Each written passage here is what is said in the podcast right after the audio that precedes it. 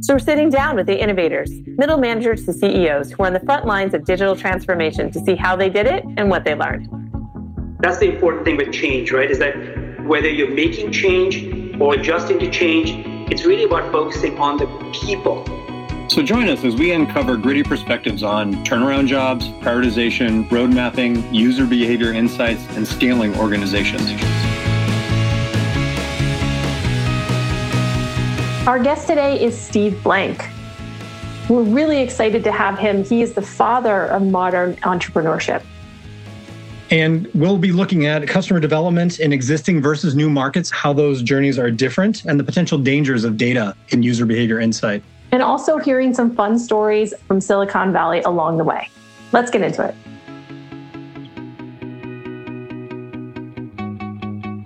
Our guest today is entrepreneur turned educator Steve Blank. He's the intellectual force behind the lean startup and customer development. And we're so happy to have you with us today. And thanks for having me. This is going to be fun. Yeah. I'll try not to be too nerdy. But uh, the theme that we're really on now is about understanding customer behavior and understanding our customers. And you know, you came up with this idea of getting out of the building. I'm kind of curious of where that came from and how you've started to see people apply that notion of getting out of the building and learning more about their customers.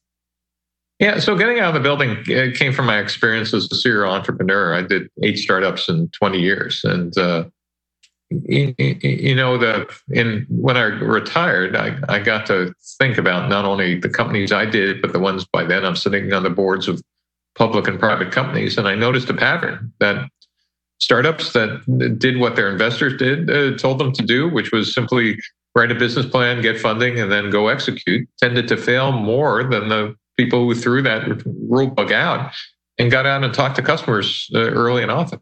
Um, and I found that true in, in my cases as well.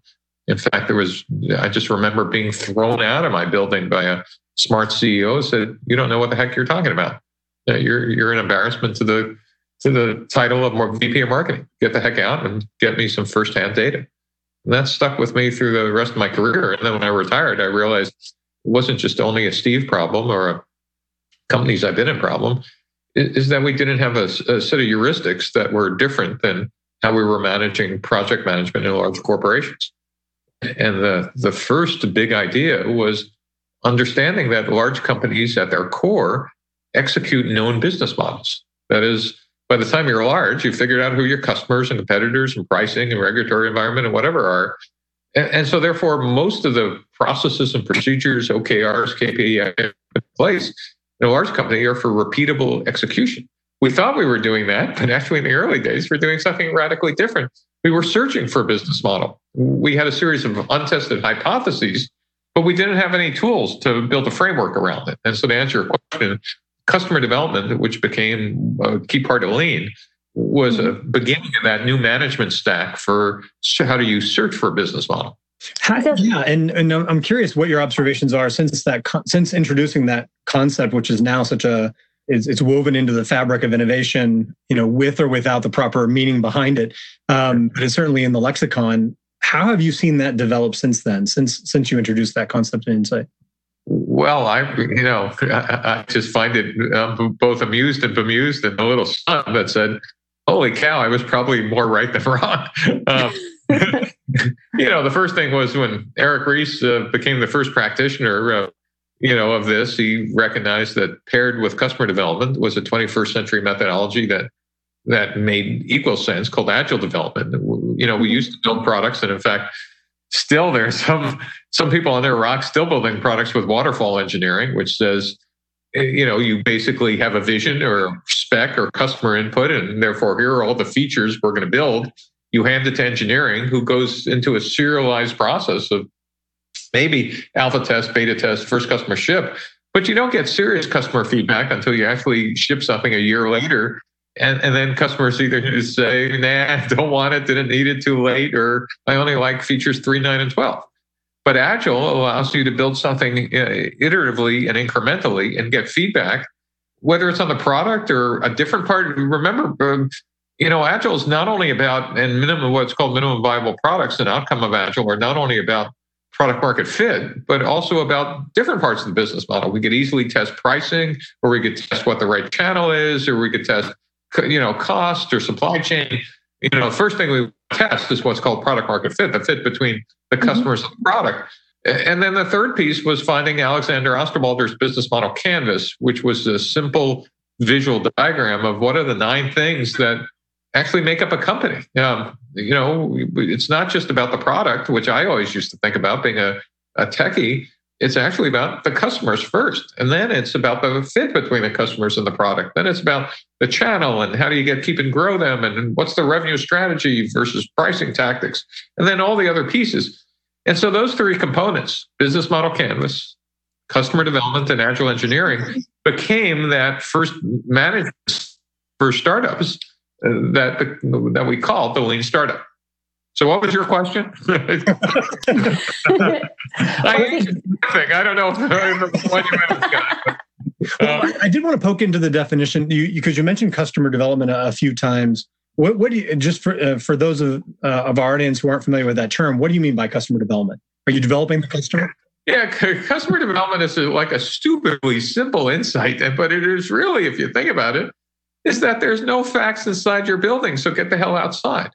That, you know, you might be, and in fact, let's agree, you're the smartest person in your conference room and possibly your building.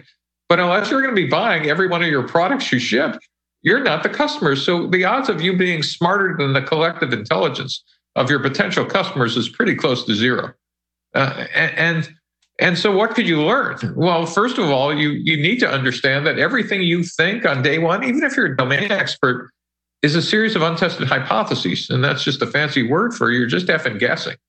And and and, and let's just assume humor me that says, yeah, yeah, yeah, you're probably right, but humor me and go out and talk to 10 people. And before you run out and show them the product, implicitly in anything you're building, whether you're in a large company or a startup, implicitly you think you're solving a problem or a need. So big you go out and talk to people about your product, kind of humor me and first validate the problem that you think people want solved or that the need they want to have fulfilled. Oh, people desperately need widget X and Y, or maybe they're existing customers, and you go, oh, this new version, we're sure they're going to love these three UI improvements or pay for this upgrade. Great. Why don't we just test that assumption first? And and, and, well, no, I want to show them the product. No, let's show them. Let's let's make sure we understand that that what you had in your head about the problem you're solving. Okay, I did that. Now can I test to show them the product? No. Why don't we talk about how do they solve that problem today? Um, and and do they care about solving it? Where if it's a if you're selling B two B, you know, Oh, yeah, it's a problem. Well, did you ask? Is it a problem in the top three things they pay for? Or is it a problem 42 that, like, oh, I didn't ask them. So, so there's a kind of conversation first problem, then validate the class of solution.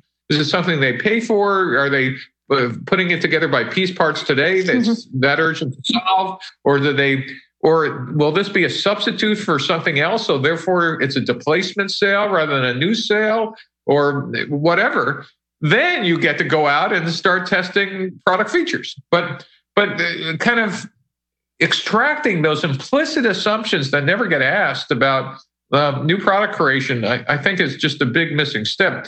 And so customer development is kind of a four-step process. One is let's do customer discovery, problem, solution, product, and then let's stop talking about it and do product uh, customer validation, which is get me a d- damn order or an email address or some downloads or something that says, yeah, yeah, yeah, we, we talk, talk, talk, but I want to see some early evidence early that people not kind of are giving you nice words, but will, you know, simply open their wallet and, and pay for it.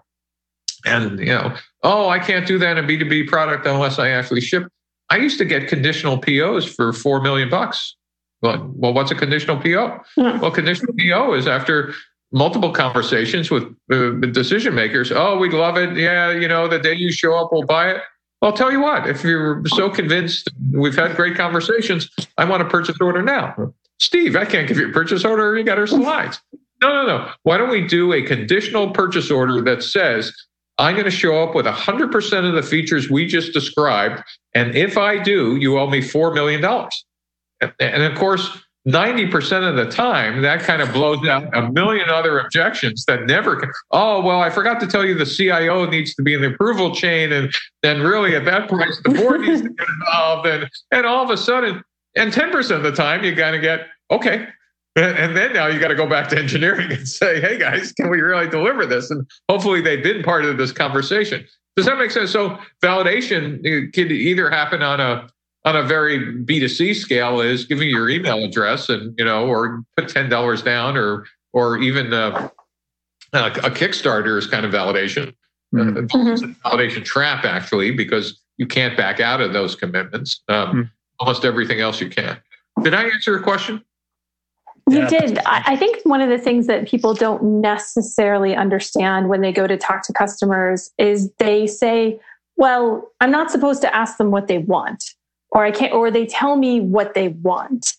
And I think one of the things, the the two things that you talked about that I think people kind of miss sometimes is one, you have to understand the problem, and two is that that problem is painful enough that I'm willing to spend money or spend something, spend my time, spend my social capital. And so I think there's that key thing in um, lean startup that people forget is that exchange of currency. Right. Ex- and, and, that, that's that's a great point, and uh, um, and a couple other things, Jessica. Uh, one is it depends whether you're in an existing market or a new market when you do customer discovery. In an mm-hmm. existing market, as you go out and try to understand problem and solution, you know the thing I like to I like to get customers to tell me is, well, what market are, are we talking about? Oh, this is the social media market or market. Then, in fact, you're in an existing business. That is, if your customer is going to actually tell you. And, and why that's important? It is an existing market. As you do more discovery they'll actually teach you what the basis of competition is they'll say no no no we don't care about performance but if it came in purple we pay 20% more and you go really it's about color or about size all of a sudden they know they know the segment as well as you do because they're a user and they will teach you what's important about pricing whatever but there's other markets that you're creating there are new markets where in fact they it was the iPhone before the iPhone. It was mm-hmm. you know pick something that never existed before. You could say in an existing market, well, would you pay you know more money for thirty percent more performance, and you could have an interesting conversation. Imagine that in a new market. Say, would you pay more for thirty percent more performance? And they go, what are you even talking about? um, so you need to understand whether you're doing discovery in an existing this this is that trap that people say. You know, Henry Ford would have asked if you needed. I was going to ask you if you've ever been Henry Forded.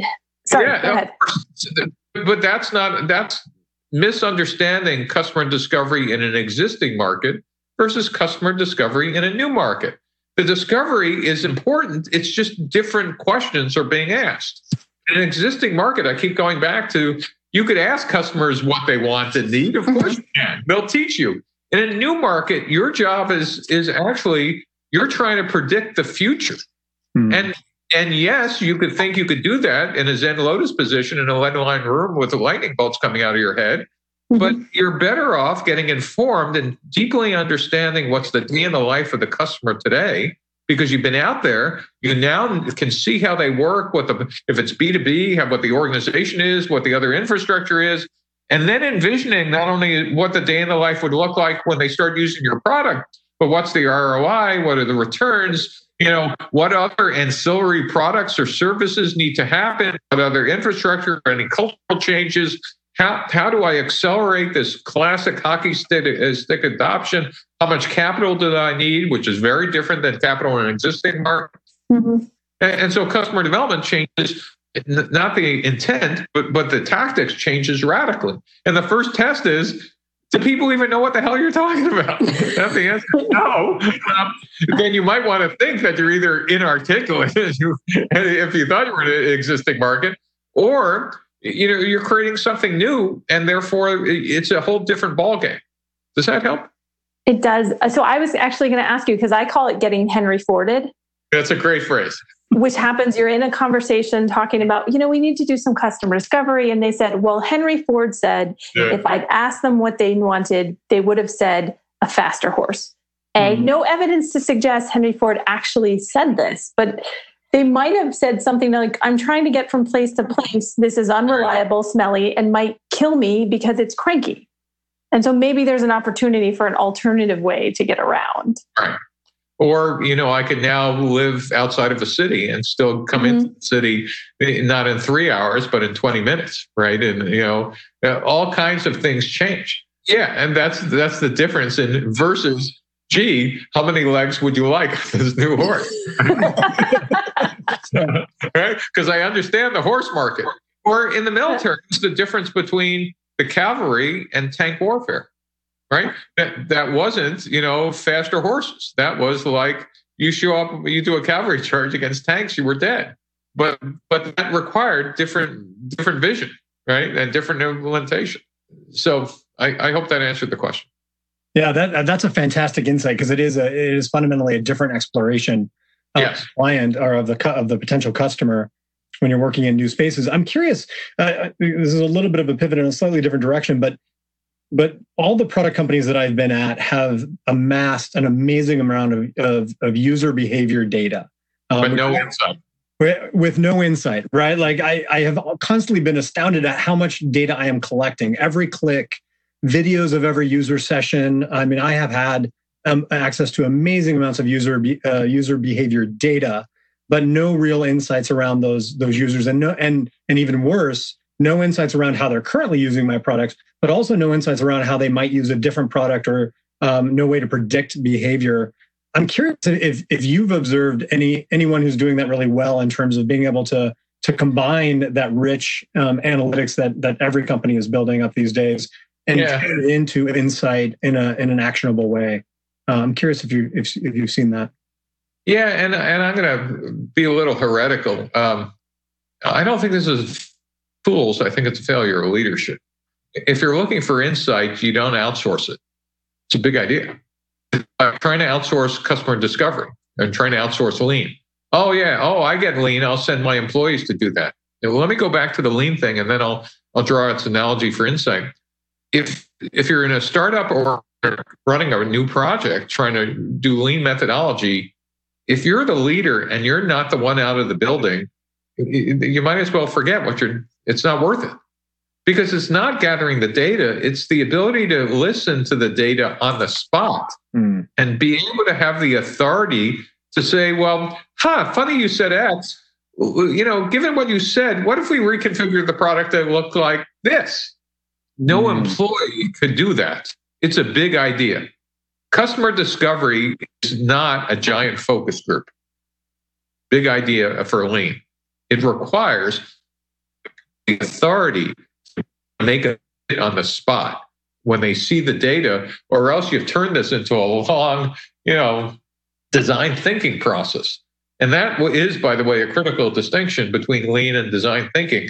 It's not that either one is right. It's that design, the lean was designed, at least by me, to be able to make rapid changes when you were cash and resource constrained and had burn rate, you know, gun to your head is like, well, it's a, uh, a lot of the methodology is identical, but the motivation is quite different. You know, I need to make sure before I build a hundred million dollar factory that I have every I and T, you know, dotted and crossed. And so I need infinite data, and I'll come back to the building and have lots of time to be thoughtful about it.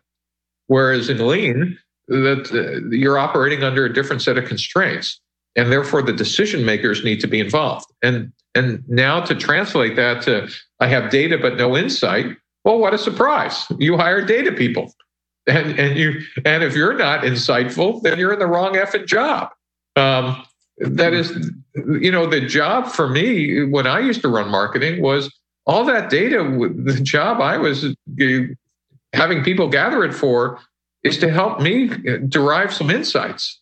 If I was outsourcing it to some third party, what the F do they know about my day to day business? I mean, they might be able to discover some stuff, but boy, that's if if you were competing with a startup with a CEO or a VP of marketing who was great at insights and was you know using that data funnel, uh, you know, I'll run rings around you, which is what happens all the time. Does that make sense? And I don't mean to to simplify it. There's some great. This is not that you don't need some great tools, and every week there's better and better machine learning tools and whatever. But you know, garbage in, garbage out um, is still. I don't care whether you're using a neural net or not. Um, human beings still have that best neural net so far, and when combined with great machine learning stuff, asking the right questions and going, well, wait a minute, maybe we're just pointing this at the wrong place. Does that make mm-hmm. sense? And I don't mean to, to diminish all the other stuff that people are selling and whatever, but if the leadership isn't by itself insightful and they're not engaged in the process and they're outsourcing it, you know, you're going to be missing a lot of stuff. Yeah, no, that, that makes a lot of sense. I mean, it also makes sense too that it's really important to combine the contextual inquiry you know getting out of the building get, seeing customers in their in their habitats trying to figure out the the value uh, mental model for them along with authority to be able to drive the product along with perhaps the data and and be able to so i built a taxonomy early on probably still valid. You know at, at 50000 feet there's economic data at 30000 feet there's market research data then you have data from your existing sales force.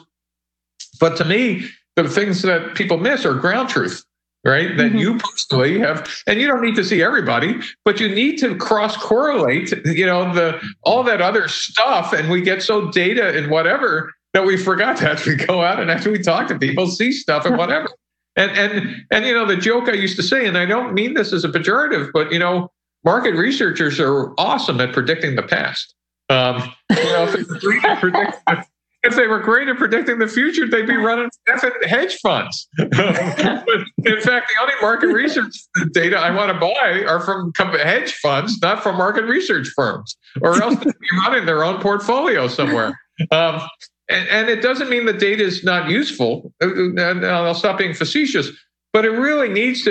If you don't have that ground truth that's driving the insight, if all you're doing is taking this data funnel and saying, well, the you, know, here's the, I'll give you a great example. I mean, I live this and it's the one I still use. So students get out of the building uh, when I teach this as a class, and they speak to over 100 to 150 customers in 10 weeks in a class, taking a full course. And so one week they were testing a part of the business model, which was pricing, not revenue strategy, but pricing tactics. And because I made them blog every customer interview, I knew what was coming in the class. They would present you know, here, here's what we thought, here's what we did, here's what we learned, here's what we're going to do next week was the cadence for for every week when they would present. Mm-hmm. And so they were testing pricing, and I said, "Well, tell the class uh, what what you found." Oh, Professor Blank, and they had a, a piece of software that did something interesting, and uh, we decided that our uh, product should be priced at nine ninety nine as an enterprise app. And these were engineers. That was great. Tell the class how you came up with that you know, over the class, we've spoken to over 40 people, and and uh, you know, here was the data, and they showed us a spreadsheet, and everybody in the class nodded. Mm-hmm. I, I said, well, tell the class about the outliers. Oh, we we threw out those outliers; those numbers were off the scale. Well, wait a minute. Remind the class I knew what the outliers said. well, there were four people who said it should be enterprise software. They paid twenty five thousand dollars. Well, what did you do with that data? Well, Professor Blank, the 40 people were a lot more than the four, so we discarded that data. and so, wow. That's the difference between data and insight. You know, I said a world-class entrepreneur would have took those four and like spent a lot more time figuring out whether that was a signal in the noise. Does that make sense? Totally. It, yes. it totally makes sense. it happens all the time. It happens a, all the time. A great example. That's wonderful. Yeah. So I, am I'm, I'm working with right now with a, a founder led company. Yeah. Rapid, rapid growth. And so it's founder, visionary, product leader in the kind of classic way. And then they go from 12 engineers to 70 in like six to eight months. And and now I I think they're struggling because early on that product he was getting outside the building. He was out talking to people.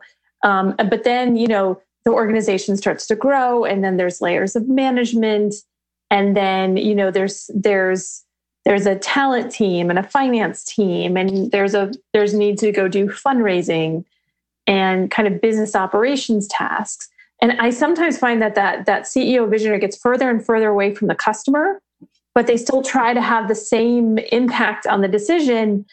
But because they're not there, they're, it's almost as if their ideas and their their input to the team gets worse and worse as the organization gets bigger bigger i'm curious if you've seen some of the same dynamics sure, sure. and in fact you know I, I most people remember when I wrote my first book, which kicked off Lean, The Four Steps of the Epiphany, the first two steps, which is discovery and.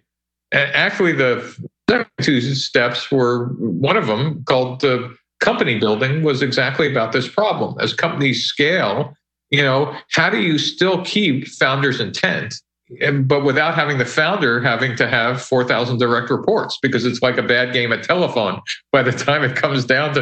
And and and, and listen, I'll just tell you one story. Was um, my last company was called Epiphany, and by the time I left, it had 800 people. And I remember, like in the last six months, I was walking by a conference room, you know, and, and hearing them argue about pricing.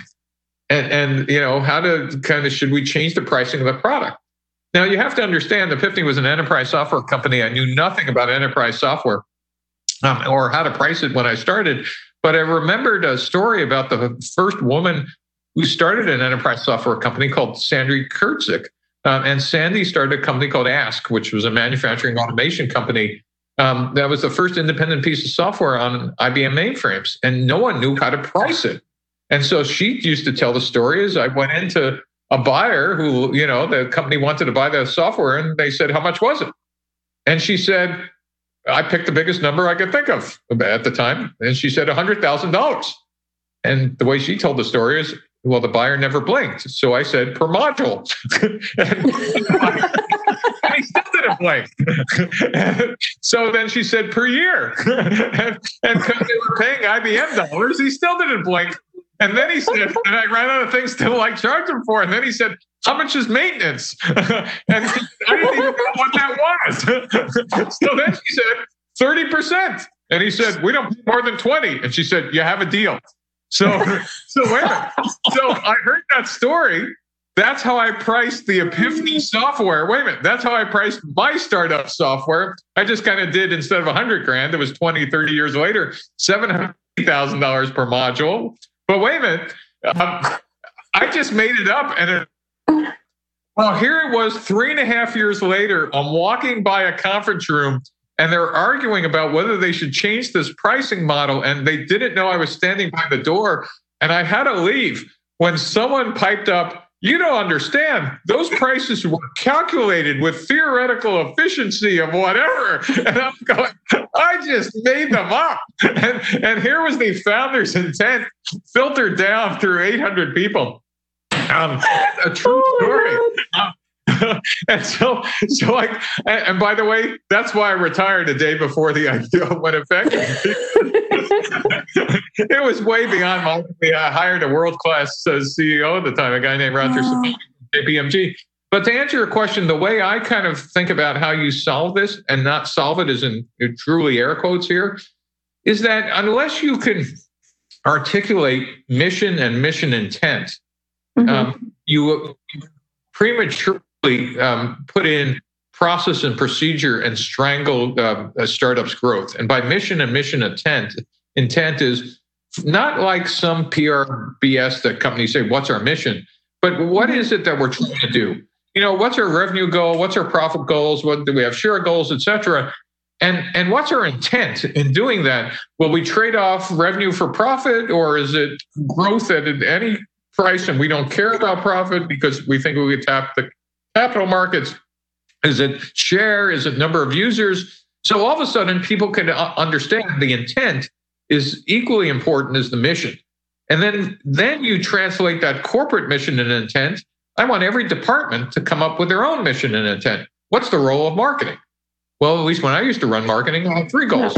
Number one goal was to create end user demand, drive it into my sales channel. Number two goal was to educate the sales force about why our products were better, cheaper, faster, et cetera. Number three was to help engineering understand customer needs and desires. If you weren't doing those three missions, you shouldn't be in my marketing department right? It's very mm-hmm. simple. Um, then what was the intent though? Well, the to pull that off, number one is oh, we need to needed to give sales 1.7 million leads. You know, gee, the company was interested in gross margin rather than revenue, so help mm-hmm. sales figure out what most profit. So once you translated those down to intent, the CEO didn't need to be, you know, managing. They were man- making sure that mission and intent were being executed, and therefore, uh, C-level staff meetings were not about reporting, but were about synchronization to make sure that everyone's mission and intent were in sync. Mm-hmm. Does that make that's a different way to kind of um, to, to, manage, but I think pretty effective. When you go from about 40 to 500 people, you mm-hmm. could probably do this mission and intent rather than silos in organizations. Yeah, and, and interestingly enough, the people I'm working with are around the 200, and that that makes me think of you do working for hack, hacking for good, and I think it's you hacking for defense. Sorry, and you just did a session of which there are a lot of videos up with General Mattis and General McChrystal and others. But the intent thing as a military kid, uh, an Army sister and a Navy daughter feels kind of similar to the idea of commander's intent. Yeah, where we came from. Ah, okay. I, I, I had a career in the Air Force before I was uh, during Vietnam. So, uh, and I spend a lot of time trying to help the Department of Defense. But this actually hmm. came um, as an entrepreneur trying to understand what were some effective ways to push decision making in chaotic um, situations down to the lowest level when in fact waiting for orders was like the difference between life and death. Mm-hmm. So you could either build command and control organizations where everything had to go back through the top, or you could push decision making based on intent.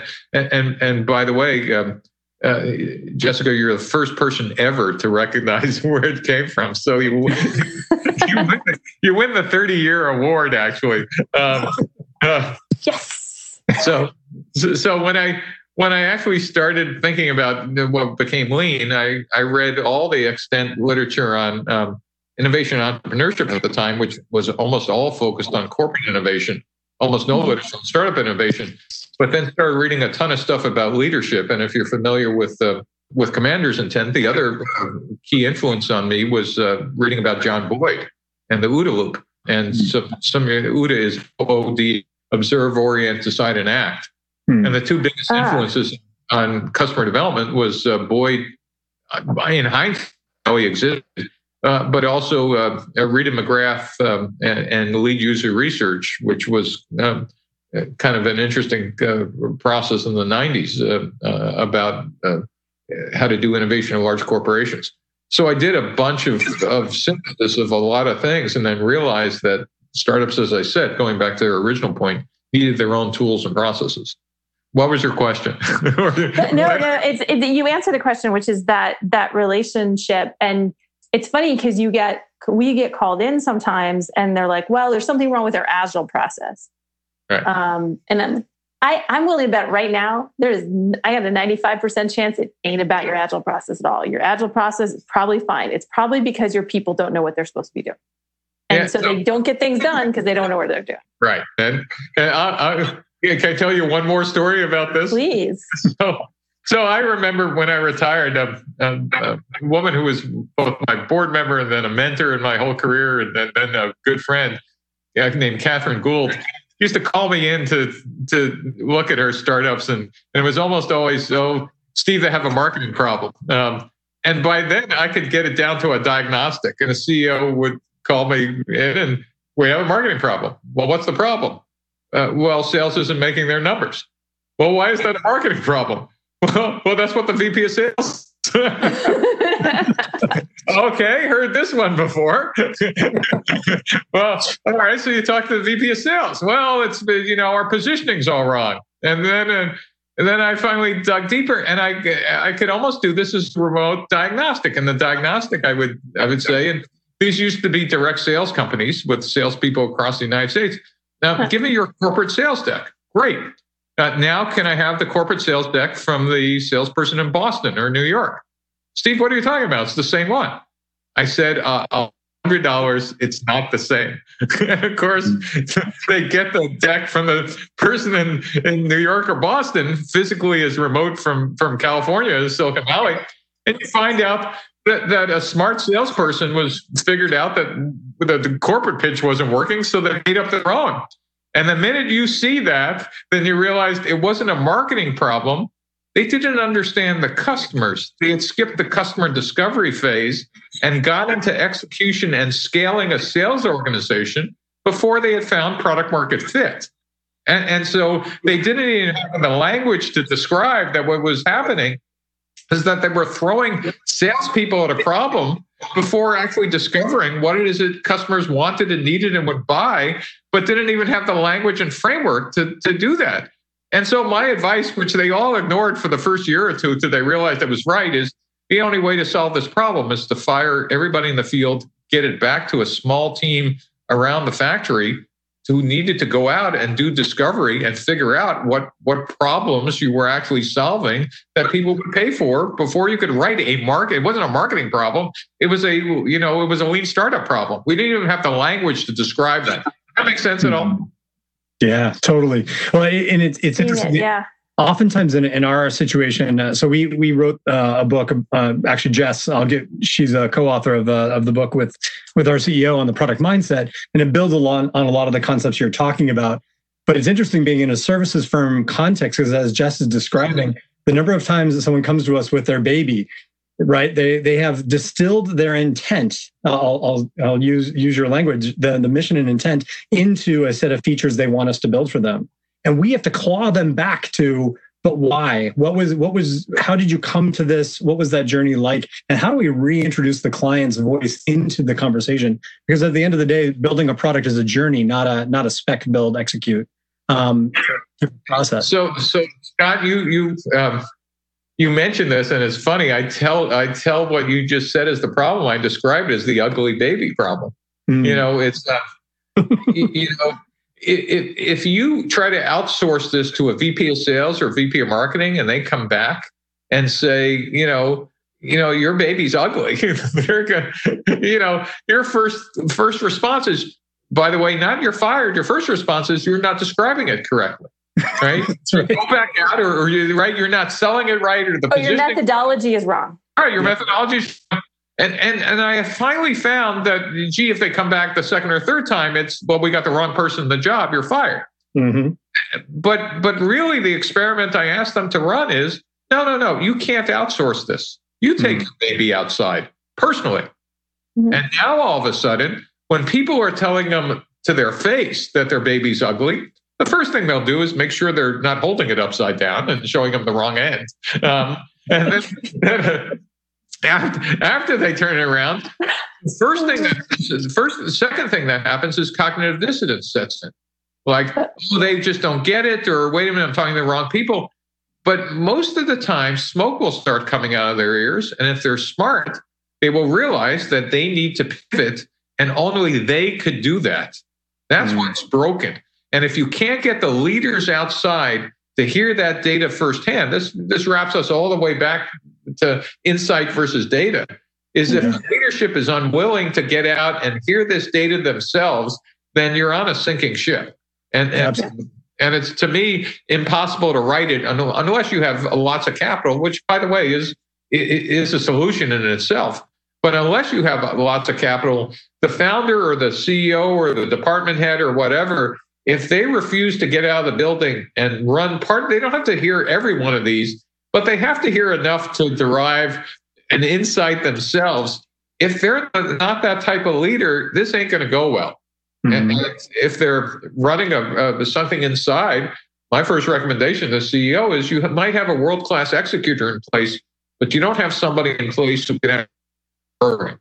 Because starting a program, back to me, requires firsthand knowledge, not the second or third hand knowledge. I did that once. Version of myself had learned that lesson. Um, I've, I've been in between an, an implacable CEO and uh, and a market that's unwilling to buy a product as described. And um, well, then you and, make sure their check cashes, and then you know you say thank you for making it and you go through the motions if, if you need to. But um, but that's different from actually helping somebody who wants to succeed. And and that works whether it's a CEO or a new project head or whatever. Because remember, um, most people are trained and comfortable to be executors of existing processes and procedures. particularly in large corporations.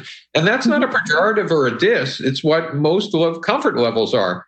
Most people want to immediately converge, want to converge on certainty and don't like to operate on chaos and uncertainty. That's in mm-hmm. fact the distinction between a founder and, and, a normal person. A founder goes, yeah, you know, like it's chaotic. What a, what a nice, you know, nice normal day. Um, well, I think especially a, a multi-time founder. And when I, I did research for, um, I did customer development for a product I ended up killing and we ended up realizing there was nothing there. And what I found was a very distinctive, a, a when you talked about first time founders and people who had had founded before, the the first time founders comfortable with the ambiguity and that search for a model was way higher. Yeah. And that sense that yes, we can find it.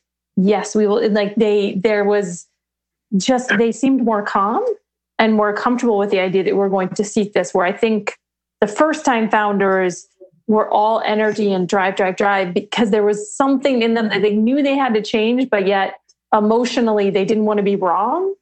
Um, yeah. and, that was one of the the insights from that research was that that this the, these multi-time founders they have a level of comfort with the discovery and the ambiguity and the change that the first time founders and i think if you went into corporate america writ large you wouldn't find them. And they would they would be have a lot more agita about what was going on.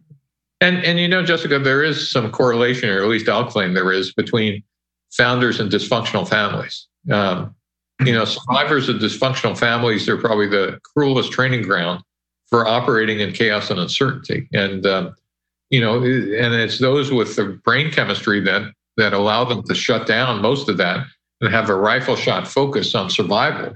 Um, you know, are it's kind of like a Darwinian group. Plus, they have something to prove to the rest of the world. And and I know this personally because when I thought I saw this pattern, the same VC I was talking about, Kathryn Gould, who was a recruiter in her earlier life, I I mentioned it to her. I said, Kathryn, did you ever notice, you know, about founders and dysfunctional families? And she said, Steve, why do you think I invested in you? Um, and then she said, "Look at the rest of my portfolio." She had she had not only discovered it, she had invested in it, and it turns out that it actually, if you look at the wow. data, um, I think there is some correlation. I mean, it's not a requirement, but if you think about the chaotic and uncertain environment, where yeah. else do you get that training? Unless you've been um, in combat, and and again, you know, the people with, uh, you know, if you think about it, the Army and Marines you do battle drills constantly to train for the fight. Um, mm-hmm. We don't do that in, uh, in, in in business, whether it's a startup or not. In fact, you might think that the lean startup classes I teach, both the Lean Launchpad, I-Corps, and Hacking for Defense, are mm-hmm. actually battle drills um, for entrepreneurship and innovation. That's all they are. Is just kind of repeatable, you know, like let's get used to this chaos and uncertainty. Yeah, that makes a lot of sense because I did a I, I did a weekend once. It was like Lean Startup Machine or something. I was a mentor, and just watching them go through. They did they did they did these on clocks, and they would have to do tests and things. Yep. Just watching how much what was like. They left the building for the first test. They came back from that destroyed and had to like pick themselves back up. And then I was like, yes. and the organizers were like that and then they had to go again. But then when you saw them come back the second time, when they got smacked yeah. down the second time, then they were like, okay, now, okay. That was like they had to they had to learn that recovery. So Jessica, you just you just described a battle drill, right? So, yeah. so once you and by the way, it also weeds out people who go, "Are you kidding me?" this, right? And, and you know, and then you kind of understand you know, like people like me who did this for 21 years, right? I mean, like it's just constant. It just, there was always something different. Um, and so then you kind of understand the distinct makeup of people. It's like people who love roller coasters versus people who go, wait a minute, I got to pay to get on that thing? Are you, or people jump out of airplanes, or, other people go, no, no, no, that's in case of emergency, not like a sport. Um, um, all right. What else yeah. can I answer for you guys? Actually, we have two standard questions for every guest. Um, I want to keep going, but we, we are close on time, so I'm going to be good. What's the one thing you always look for on a team that tells you if it's either healthy or in trouble? Whether they lie to each other or not. You know, it, it never gets better as the company scales. Mm-hmm. You know, and, and, and, that's from everybody from the head of engineering or in a small group who always kind of makes up when he thinks he's going to or she's going to ship a product to the CEO who can't tell an investor the truth uh, or doesn't know how to deliver the truth to groups that, and, and I'm just telling you all the bad stuff I've seen. Mm-hmm. It never gets better in such a very bad culture. Um, I learned uh, again in my last company from this company CEO, Siboni, who actually had a phrase that I've used for the last 20 years is, you know, good news needs to travel fast, but bad news needs to travel faster you know and if you don't have that open and honest uh, uh, culture you can't be resilient. And i've also seen in a public company that got into trouble when a division gm was kind of like stuffing the channel and because their bonuses were you know based on making some numbers. And while the company didn't um, punish that that got them uh, ultimately somebody went to jail over it and it wasn't the guy who was cheating it was the cfo unintentional. So, so, the, so to answer your question, to me, the most fundamental thing is, you know, like, are you honest with yourselves and each other? And uh, I now kind of insist. I don't care how great they are, get them out of your company. You know, give them some time to to reflect, but it needs to change, or else you're. It's not going to get better. Hmm. So, on that happy note, what was your second question? this is more fun, hopefully. What piece of technology, analog, software, hardware, not your phone, can you not live without? You know, not live without, but changed my life was uh, I bought a Tesla in 2012. You mm know, and now on my second one, I went from Model S to Model Three. I think it's you know I think it's a portent of what we're all going to be driving some version of. You know, and I think now every auto company understands that, and and it's etc. Besides other pieces of technology, you know, I, I, my laptop is just an integrated part of my life now. Um, you know, I write a lot. Um, I don't even know how to hold a pencil or pen. I don't think anymore. you know, I was writing a thing, you know, with manually. Uh, so I, you know, we take we take that so for granted. Um, that, at least for me, and and I'm, I'm sure others. Um, and and I don't even have a job. Um, you know. I don't think my children will ever learn cursive. Uh, right. I think it's working its way out of the curriculum to even bother to learn how to write more efficiently I, with a pen. I have to tell you, I, I, you know, I am so uncoordinated. I could never make a circle because the ends are closed. I, I remember I remember the moment I was able to draw a circle at the age of 40, um, whatever it was. When the first Mac came out, I, I, if there was a time that I would have framed, it was like, I remember, look, it's a circle. And I actually drew it. Uh, as people now regret, because a million diagrams later, I've been drawing diagrams ever since. But, um, you know, um, yeah, so I, you know, I say laptop, but we really, take for granted what a leverage that has been. Yeah. Um, on that we're a hopeful note, um, thank you so much for joining us. Yeah. Steve, it's an honor and pleasure to have you. Yes. Yeah. I, I, appreciate being on. And Thanks so much. Have a good one. This is really good. Thank you so much. Thank you. This has been an episode of The Innovation Engine, a podcast from Three Pillar Global. If you have questions, comments, or guest suggestions, email us at info at threepillarglobal.com or visit us at threepillarglobal.com.